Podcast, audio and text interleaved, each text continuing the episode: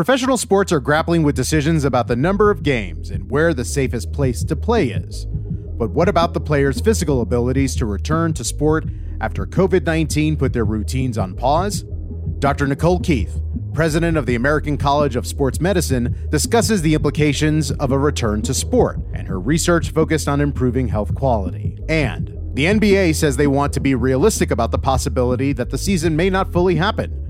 We're talking to epidemiologist Zachary Binney about what sports are up against and whether they can pull off the return that sports fans have been promised. From the Global Sport Institute and Global Sport Matters at ASU, I'm Andrew Ramsamy, and this is The Huddle. The obvious concern on many of our minds is about the return of any sport and the spread of COVID 19, which seems inevitable.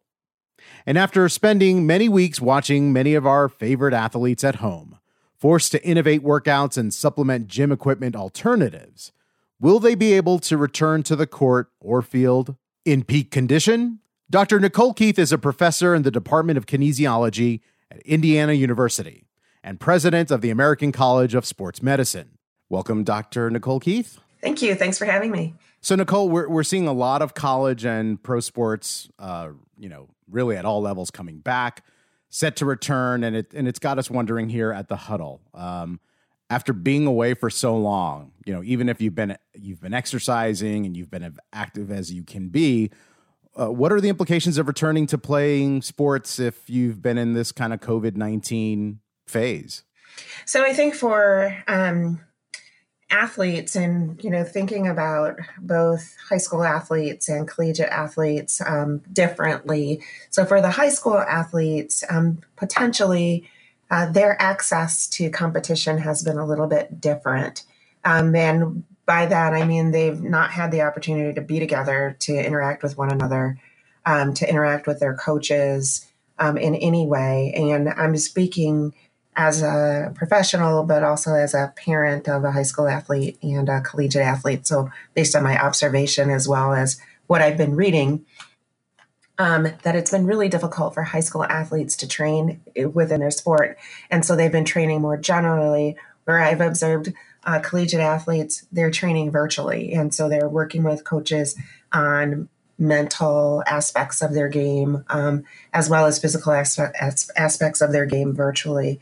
So, returning in either instance is going to be a little bit different um, for a couple of reasons. And so, um, for the collegiate athletes who are returning to campus, we've observed that they're being quarantined with one another for two weeks uh, prior to competition, um, where high school athletes are coming back at a physical distance and competing right away.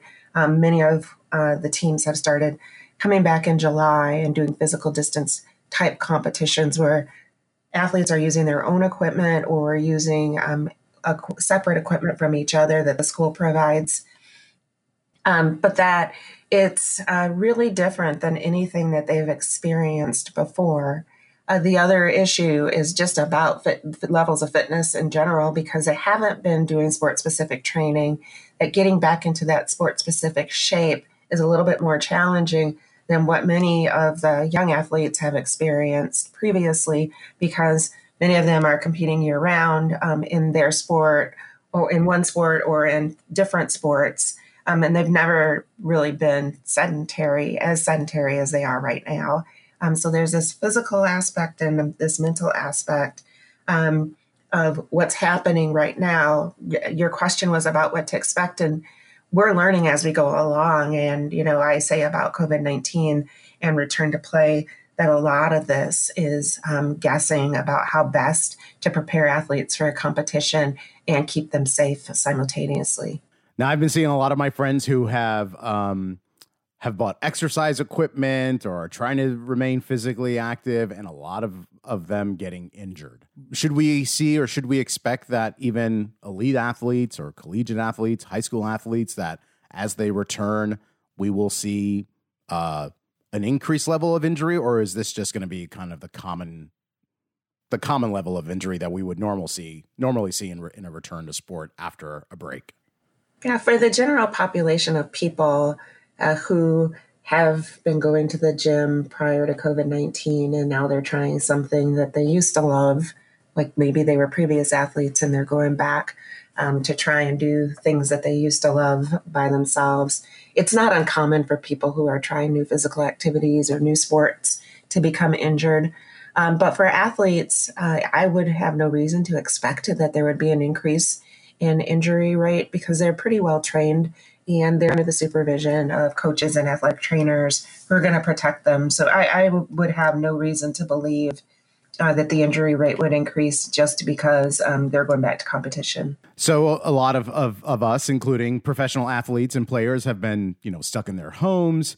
I mean, what role? What is the connection between physical fitness and mental health and and, boost, and boosting immunity? It's huge. And so, the, for people who are regular exercisers, and, and I'm, I'm, sure that you've noticed that uh, they're getting out and finding ways to exercise in other ways. So, you see uh, bicycles getting sold out, and part of it is because there's this increased uptake in the purchase of bicycles. And the other part of it is because many of the bicycle parts come from overseas and we're not getting them. And so, um, we're not getting new bicycles. Uh, but you see that people are in um, increased park land use there's increased people walking on sidewalks and using trails. So people are being active, and even people who have free time because they've been laid off or furloughed um, are taking up exercise in terms in, in, in order to maintain their physical and mental health. There, there's a huge relationship between um, being physically active and having positive mental health, as well as being outside. And when we're um, receiving these stay home orders and um, being told that um, for the health of all Americans, when we're outside, we need to maintain an appropriate physical distance. People are really working to be safe, um, but also to remain physically active, um, and, and it's it's super important. So we've seen in other countries where you know sports have returned, namely football and soccer. You know they've been on the field now for a few weeks now. Uh, teams here in the U.S. are, are just getting back into it. Um, you know, with a a very compressed time frame, right? We're seeing everyone wanting to get a jump on on fall sports with the expectation that COVID nineteen and potentially the flu will combine together to potentially create a super effect. Um, will we see in this, you know, in this compressed time frame? Will it take longer for athletes to be able to get back to their peak level? Yeah, it's really hard to say. And I don't know if you saw this morning that Ivy League schools canceled fall sports. And um, when I saw that, I um, was a little bit concerned that that might trickle down to trickle across to other collegiate sports or trickle down to high school sports. Um, I it's it's really difficult to say, and then the reason I, I say that is because um, there's this understanding that there's this preseason conditioning that happens, and uh, should be going on right now and in many cases is going on right now and that by the time the athletes the fall sport athletes get to their season they're in peak condition. Uh, they shouldn't be conditioning while they're in season. They should be competing while they're in season. So um, it's hard to say because the conditioning period like you like you said was it was reduced in the, and so it's difficult to know um, whether or not uh, people are going to continue to condition, condition while they're in season. The good news is that everybody is on the same is in the same situation. So if um, there are athletes who are uh, under peak condition and they're competing, the assumption is that everybody on the field is going to be under peak condition, and and so therefore um, the playing field will be pretty level. So yeah, as you mentioned, a decision was made uh, late yesterday that Ivy leagues are going to place all sports on hold until January. Uh, how much of of that decision do you think will have a ripple effect on the rest of of collegiate sports? Well, we're all watching to see what happens, and um, you know, people compete within their um, conferences, but there's also um, a conference, a competition that happens outside of conferences too. And so when you take one conference away, um, it could have a ripple effect just depending upon what other conferences we're planning to do. And and we don't know. I, I don't know that anybody's been told um, what's happening with collegiate conferences and whether they're planning to play pre-conference competition or not. If they weren't planning to play pre-conference competition, then there won't be a ripple effect. They'll just play within their conference, and conferences will decide what's going to happen. Um, from what I understand from the NCAA and what I understand from from conference uh, administrators, they're really relying upon uh, colleges and university presidents to determine what they're going to do and what they decide is really going to affect what co- uh, conferences are able to do or decide to do.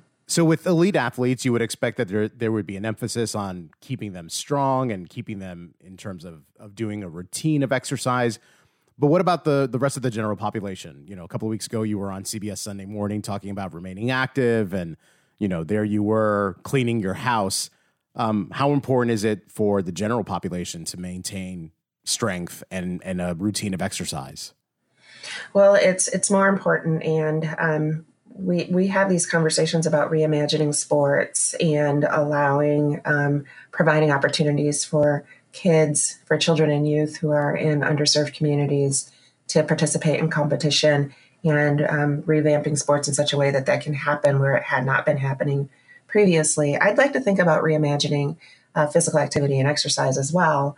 And so, less than 30% of the population meets the US physical activity guidelines uh, pre COVID. I don't know what it is right now, but pre COVID, that was what it was. Very few people in America uh, were getting, were meeting um, the requirement of 150 minutes a week of um, cardiovascular exercise um, and two days a week of resistance training. And I suspect that that number has improved. And um, I think that it's also really important for people to understand. I, work out every day. Um, I'm, I'm, fortunate that I, I, work in a place that has a strength and conditioning lab that is closed, but all the equipment is there, and so I can go every day and and work out and take my son who's 17 and um, he can work out too and stay strong and stay cardiovascularly fit, and we're the only two people in there. Um, but not everybody has that. And so being um, really active. And the other thing is, when I'm on campus, um, I'm the Associate Dean of Faculty Affairs, and our um, departments are across seven buildings. And so it's not unusual over a course of a day for me to just walk um, a mile and a half just visiting faculty in their office offices to talk to them about um, the issues at hand I don't do that now. I do it all on Zoom, and I'm sitting at a desk all day, uh, looking into um, a camera on a laptop, like many people in America are doing, who are who are blessed enough to still have a job.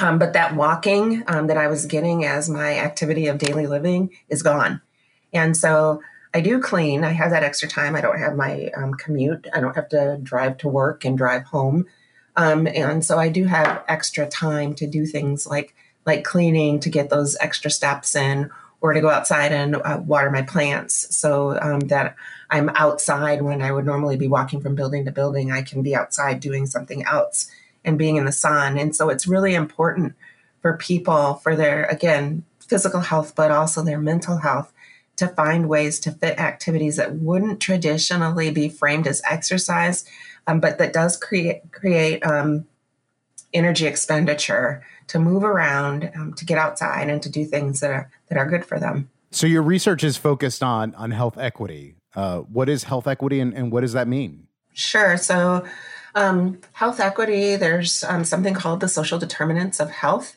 and um, the the evidence shows that depending on your where you live, um, how much education you have, um, how much income you have, or that your family has, is going to um, impact your health outcomes.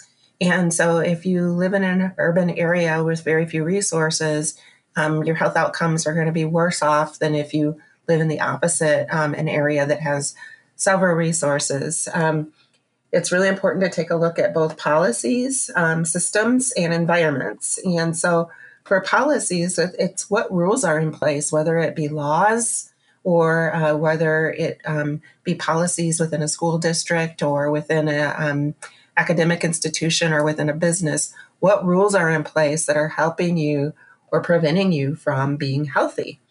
And then in terms of systems, it's what's systematically driven um, to help people be healthy or to prevent that from happening.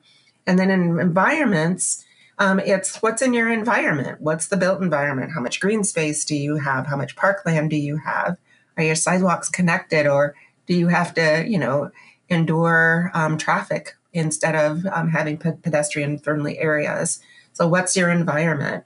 And so, when we look at health equity, it's how do we level, again, um, using the sport analogy, how do we level the playing field so that people who are in low, low resource areas um, have as much access to opportunities to be healthy as people who are in high resource areas? So after the the death of Ahmaud Arbery, uh, we spoke to Dr. Rashawn Ray, who's researched the limitations of movement and exercise in the Black community.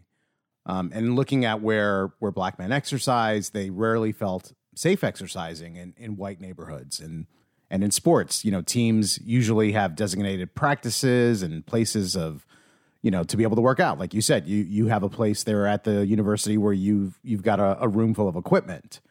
Um, do designated places like having a gym where you can go, you know, affect the feeling of safety for communities of color? And, and have you seen an increase or, or decrease in activity among communities of color right now during this quarantine?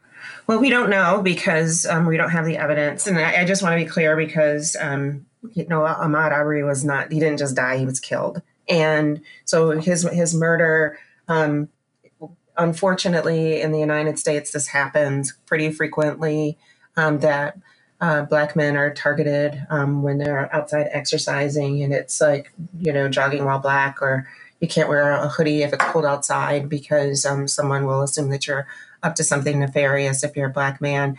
Um, but I'd also like to, um, and, and, and it's unfortunate. And again, we don't have the evidence of what, what, what has happened during COVID 19 because we're in the middle of it. So we don't know what's happening. Um, but it'll be really interesting in the future to see uh, if if the physical activity participation has increased or decreased. But I also want to put out there that this is something that women, um, regardless of color, have um, had to endure forever. Is it safe for us to go outside and exercise independently and in remote areas?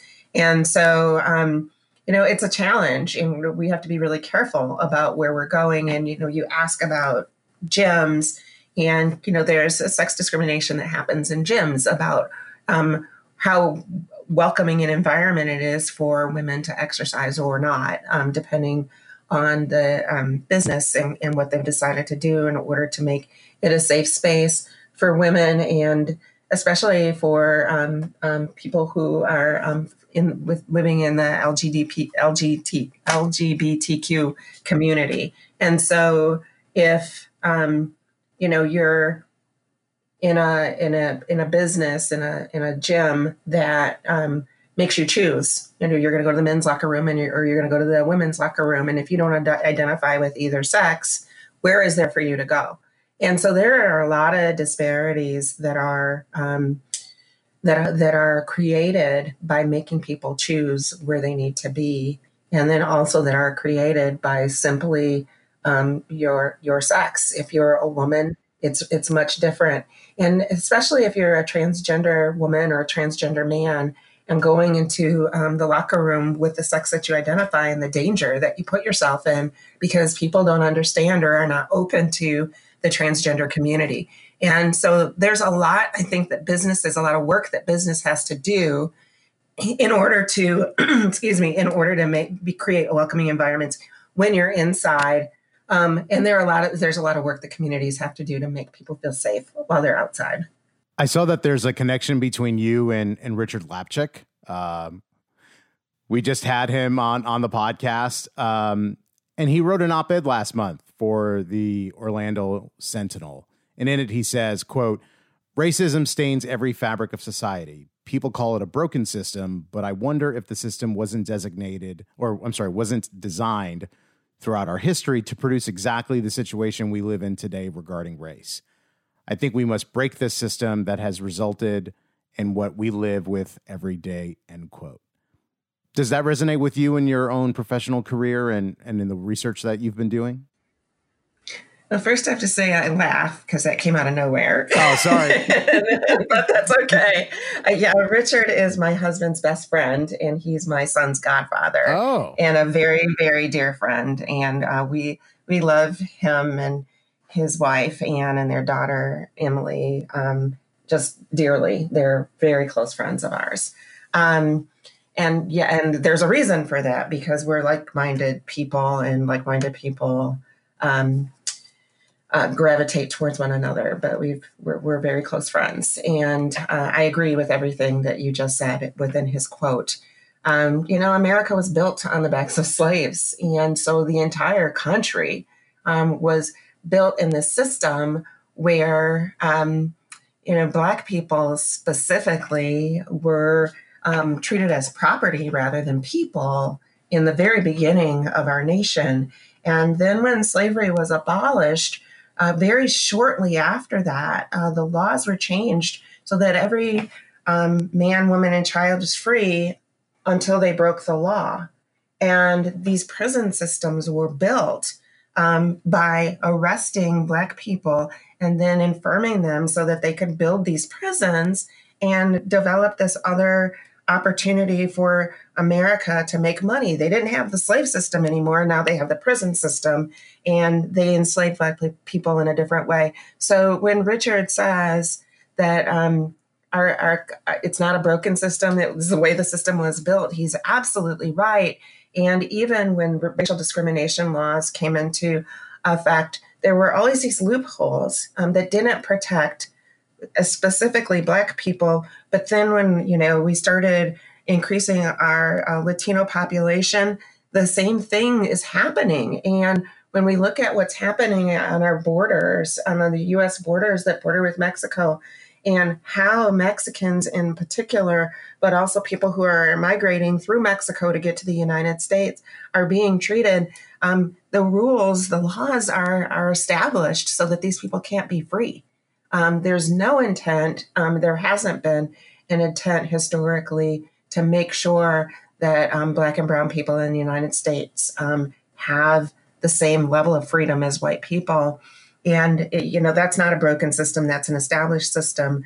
I, I would like to say also, though, the good news is uh, more than I've ever witnessed in my 51 years of life, that now um, white people in the United States are seeing this is not right. And in places where Black people and Hispanic people have not historically lived, we're seeing um, these protests that are just white people saying, we can't do this in our country anymore. This is not what our country uh, should stand for, and we won't stand for this. So, because we can have these conversations, and because people who aren't um, minorities are becoming really much more comfortable in mainstream conversations uh, with having these conversations and not feeling like they have to look away if um, they see racial discrimination or that they're not allowed to talk about it or to ask questions or to explain to their children this is why this is happening and this is why it's important. And the more mainstream these conversations become i, I liken it to smoking. And it's a really weird, weird comparison of cigarette smoking and racism. Um, but cigarette smoking destroys a lot of things, and so does racism. And cigarette smoking is a public health issue, and racism is a public health issue. And the thing is with cigarette smoking is laws were passed um, that said it was illegal to smoke in um, certain inside and within uh, 20 feet of buildings in, in most states. Um, laws were passed that racial discrimination is against the law people understood the health outcomes, the negative health outcomes that are associated with um, cigarette smoking. People are starting to understand the negative health outcomes that are associated with racism. Uh, many of us who study this have known this forever, but now it's becoming a mainstream understanding that people understand racism is bad for public health. And people would say, if you're smoking inside, that it's socially unacceptable. You can't do that in here. It's bad for you, but it's also bad for me. And once you leave, the residue of your smoking is going to remain. And people need to become comfortable to when they see racism to say, you can't do that in here. Um, this is bad for you. This is bad for me. This is bad for our country. And once you leave your with your racist activities, the residue of your racism will remain. And once that happens, racism is going to be as socially unacceptable in every community in our nation as cigarette smoking is today. Nicole, historically, we've seen black women play an important role and an important part in, in moving the conversation and, and, and, and creating actual change. As a, as a black woman yourself, you know, the president of of the American College of Sports Medicine. What do you feel this moment is for you, and what's the opportunity? Yeah, that's a great question. So I, I, don't know if you're aware that every other president of the American College of Sports Medicine before me was white, and um, this is this was my second time running for president elect, and first time I lost, and um, I was asked to run again, and it was hard. You know, us competitive people, we don't like to lose, so it was hard to run again in the face of I might lose again, um, but I didn't. I won and I, I will say that it's really encouraging because, first of all, um, our professional organizations are microcosm of our world. Um, American College of Sports Medicine, despite its name, American, is an international organization. And um, almost every country in the world has at least one member um, that is a member of ACSM. And it's really great to see uh, the international outpouring of encouragement from people who um, have never seen anybody who looks like me be um, the um, the leader of their organization. And so, in terms of history, I hope that there are many, many more people of color who are leaders of the American College of Sports Medicine. We're planning for it, so I know it's not enough to hope. Um, we are actually positioning people um, through our leadership and diversity training program to become leaders in the college, many of whom are really positioned to be future presidents of our organization. But it's also a message to other professional organizations um, and to people who pay attention to the American College of Sports Medicine, whether it be students or clinicians or fitness professionals, that diversity is important. It's important to have diversity in communication and leadership and in, in, general thought. And so, in terms of where we are in history, it's a it's a change. It's it's something that has never happened before, and it, it's really weird in 2020 to say that I'm the first minority anything because you would think minorities have had opportunities everywhere, but that's just simply not the case. And the more we can penetrate mainstream society, the better off we'll be, and the better off society will be. Dr. Keith, thanks so much for being on the show. Thanks for having me. That was Dr. Nicole Keith. To see how Dr. Keith is remaining active in her own home, we put a link in our show notes. Throngs of fans are eagerly awaiting for the return of sport. This week, social media was abuzz, with photos of players from both the NBA and the WNBA hopping on private jets and heading to Florida. While the notion of a bubble sounds safe, can it deliver upon its theory? Joining me is Zachary Binney, epidemiologist at Oxford College of Emory University, who focuses on sports. How's it going, Zach? Oh, on the sliding scale that we're all grading on, Andrew, it's going great. How about you? Pretty good, you know. You you we were just talking before we started recording. You're you're in a hot spot there in Atlanta, and uh, we are the hot spot here in Arizona. So if you want a licensing deal, we can trade spots. Yeah, we are going hotspot to hotspot today. I'm sorry to say. All right, well, let's just get into it. I mean, with this is the question on everyone's mind right now. Adam Silver, NBA commissioner, has put it out there that he's prepared to shut down the season, uh, and we're hearing from others that COVID nineteen is just uh, is just quote inevitable. What are we really walking into here? Are are we prepared for this bubble, the safety bubble? Is this an experiment? Um, what do you think? What are you thinking? Yeah, so back in March and April, when I started thinking about how sports could potentially come back from this, I definitely foresaw us doing a much better job responding to COVID 19 than we have. I was really hoping that we would not just flatten the curve, but like other countries, we would crush it. And instead, we got stuck on kind of a plateau. And then a little after Memorial Day, we got a little tired of it. And, uh, and we've seen cases unfortunately spiking since then. So we are almost unique, with the possible exception of Brazil, in trying to bring sports back in an environment with so much virus.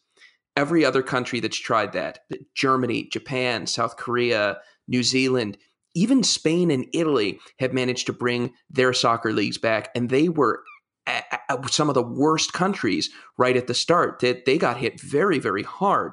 But they have managed to drive their number of new cases a heck of a lot lower than we have. And so they've been able to bring their top soccer leagues back. And here we are still struggling with basically golf and NASCAR and uh, just starting up some soccer bubbles, both uh, women's soccer in the NWSL and uh, men's soccer uh, in the MLS bubble. How successful do I think they're going to be? I I don't know. I think it varies a lot from league to league and plan to plan. I have more faith in some than I do in others, and and we can get into that. But I will say that generally, um, if we are able to bring sports back in this environment, it's going to be more difficult, more expensive, and more dangerous than any other country uh, has has needed. And um, and it's not going to be as easy as Germany. And a plan that looks like a German plan uh, probably isn't going to work for us. And that's something else we can get into later if you want. So what is the, what is your role? What does an epidemiologist do, and and how does you know how do you get to say these things with a level of I would say confidence and certainty as to how things might work or might not work? Ooh, I wouldn't say confidence and certainty. That's a uh, that's a strong word uh, in in our field. You know, we're if I can digress on my thinking about science for a second, I, I really like the attitude that we're just trying to get a little less wrong every day. We are reasoning under the best information that we have at the time, especially with a new virus like this. We are constantly learning, constantly updating our thoughts and expectations. And I know that can be really frustrating for the public because it seems like we're changing our mind. And the truth is, we are, but that's because we're learning. And that's just a necessary part of science that I think a lot of people don't grasp and isn't necessarily common in public and cultural depictions of science, where it's more like the lone genius having a eureka moment, right, and saving the world, when that's really not what science is like in the vast majority of cases. So, you know, but but what is an epidemiologist? We we basically study patterns of health and disease in populations I like to say that we're a quantitative discipline that teaches you, like many other quantitative disciplines, to think about and analyze the world in a numbers oriented way. I think a lot of the methods that we use don't have to be restricted to health. It just happens to be why most of us got into the field and what most of us do. But, you know, uh, health is not just virus hunters, which is probably what comes to mind for most epidemiologists. Epidemiologists work on chronic diseases, like heart disease and cancer. We study patterns of those in populations.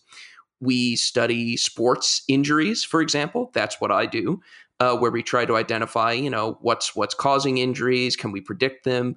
Uh, who's going to get hurt and why are they going to get hurt? How can we stop them from getting hurt? Um, and so, you know, that's that's mostly what I do. I focus my attention on sports and player injuries and athlete health. But um, you know, we all have because of the field's um, uh, uh, origins, we all have some grounding in infectious diseases, and I wouldn't put myself out there as an infectious disease expert. And in fact, I'm I'm very careful to try not to do that. But I'm at the intersection of epidemiology and the sports world, and so I, I view it as my duty to try to communicate good public health and epi information to the sports world, and and that's what I've been trying to do the last few months. So, in this moment right now, as as various sports and leagues try to return, uh, what would your message to them be? My message to them would be be flexible. It's going to be difficult and don't expect that just because you made a great plan, it's not all going to go pear shaped anyway. I think that the plans that the NBA and MLS and NHL came up with are all relatively strong. I think that MLB's plan is a lot weaker. And the reason that I like the NBA, MLS, and NHL plans is because to some degree or another, they all involve uh, centralization or sequestering. So, by that, I mean putting everybody in one or a few different cities in as closed an environment as you can make that really limits contacts between people inside the league and those outside the league so that it's harder for the virus to get in. And then you couple that with very frequent testing so that when a case does get in, one case stays one case instead of turning into two or four or five or 10. So all of those leagues have plans that mostly uh, grasp those two major major components. Major League Baseball is instead trying to play in all their mark all their home markets and have players and staff live at home with their families exposed to their communities. And they're asking people not to do high risk things like go to bars, but you're just relying on the honor system. And I think that that's probably a pretty risky approach to take uh, given the amount of virus that we have in, in some areas. And if you're on the Arizona Diamondbacks or the Texas Rangers or the Houston Astros or the Miami Marlins or the Tampa Bay Rays, I think that you're going to see outbreaks on these teams as they come back for spring training just because of the sheer amount of virus uh, that's there around them. And I think that those teams stand a real chance of of being disrupted and having to shut down for a couple of weeks because of an accumulation of cases. So you say that you know the this bubble in Florida uh, with the NBA. Um, what do you think that they would have to do to ensure that the bubble remains safe? Well, so first of all, I'll say the uh, NWSL, the National Women's Soccer League, was the first one to establish a bubble. They did it in Utah. They have been mostly successful. I think they're a good proof of concept. Now they're smaller. There are only eight teams that are there. And they got a little lucky because their major outbreak on a team happened with the Orlando Pride, but it happened before they traveled to the bubble. So they were able to establish a bubble. I think they got a little bit lucky. I think they benefited from not having a ton of people. And so far, knock on wood, they have not had uh, any cases, as far as I know, inside the bubble, or certainly not many. Major League Soccer has already established their bubble. They had issues from Dallas and Nashville, who both brought big outbreaks into the bubble from cases that look like they happened in Dallas and Nashville. The problem was they happened just before those teams traveled, and so they got a little unlucky. They all tested negative before they traveled. A couple on each team tested positive when they arrived, but then players were let out of quarantine and only a few days later did the extent of the outbreaks on those teams become apparent. And by that time, you already had disease in the bubble. We are still holding our breath over the next five to seven days, I would say, to see if cases appear in the bubble outside of Dallas and Nashville uh, in any appreciable numbers that would suggest team to team spread in the bubble. If that happens, I think MLS needs to shut it down.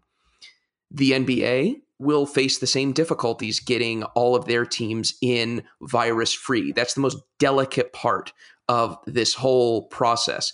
If they're able to do that, I think the way that they've constructed their bubble has a decent chance of of keeping cases from the community out.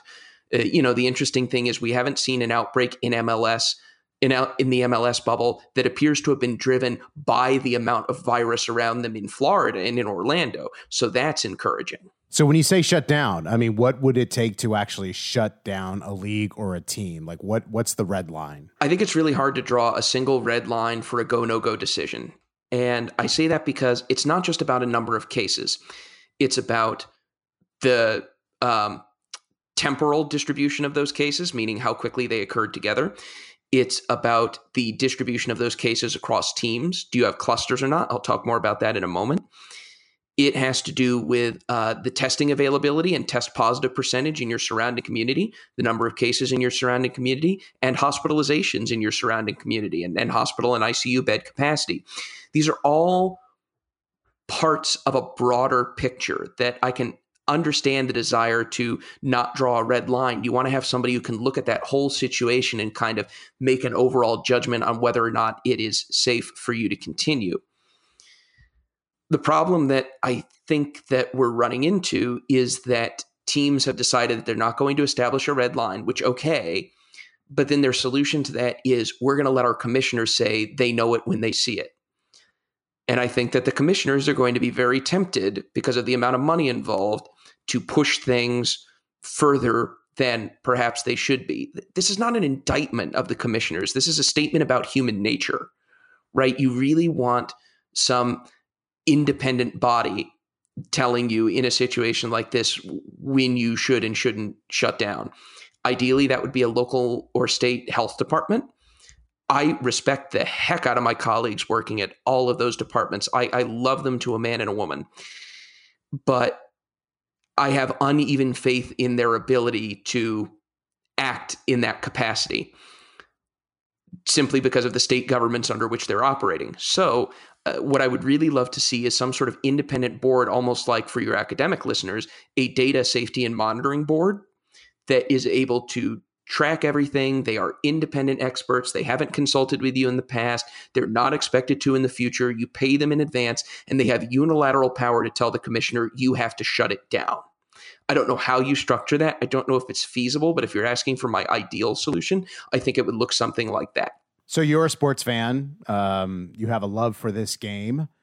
We, you know, we're seeing colleges opting out, canceling fall sports. Would you go back to sports right now if you were a pro athlete? Well, that varies a whole lot. It varies on pro versus college versus high school and youth. It varies on the sport and the plan. If I were an NBA an NBA player, I'd give the bubble a shot, just purely from a, a like safety perspective. NHL player, same thing. MLS player, same thing. I wouldn't fault you, by the way, for not wanting to do it. Okay, I'm not saying that. I'm just saying I don't think it's crazy to give it a shot. MLB, I'm a little more wishy washy on, but again, I, I wouldn't blame you either way if you're an athlete. College, and and, and you know th- those those are adults who are getting paid. When you get to college, these are students. These are amateurs.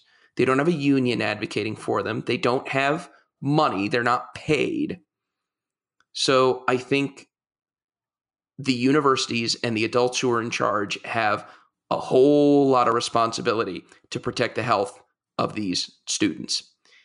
And I think we've seen example after example where they haven't. Some have. For example, the University of Michigan seems to have done a decent job creating a reasonably safe environment through a number of different means, but but primarily the fact that they've been uh, not just testing everyone when they arrive, but doing follow up testing as well, which is really important for keeping the virus under control.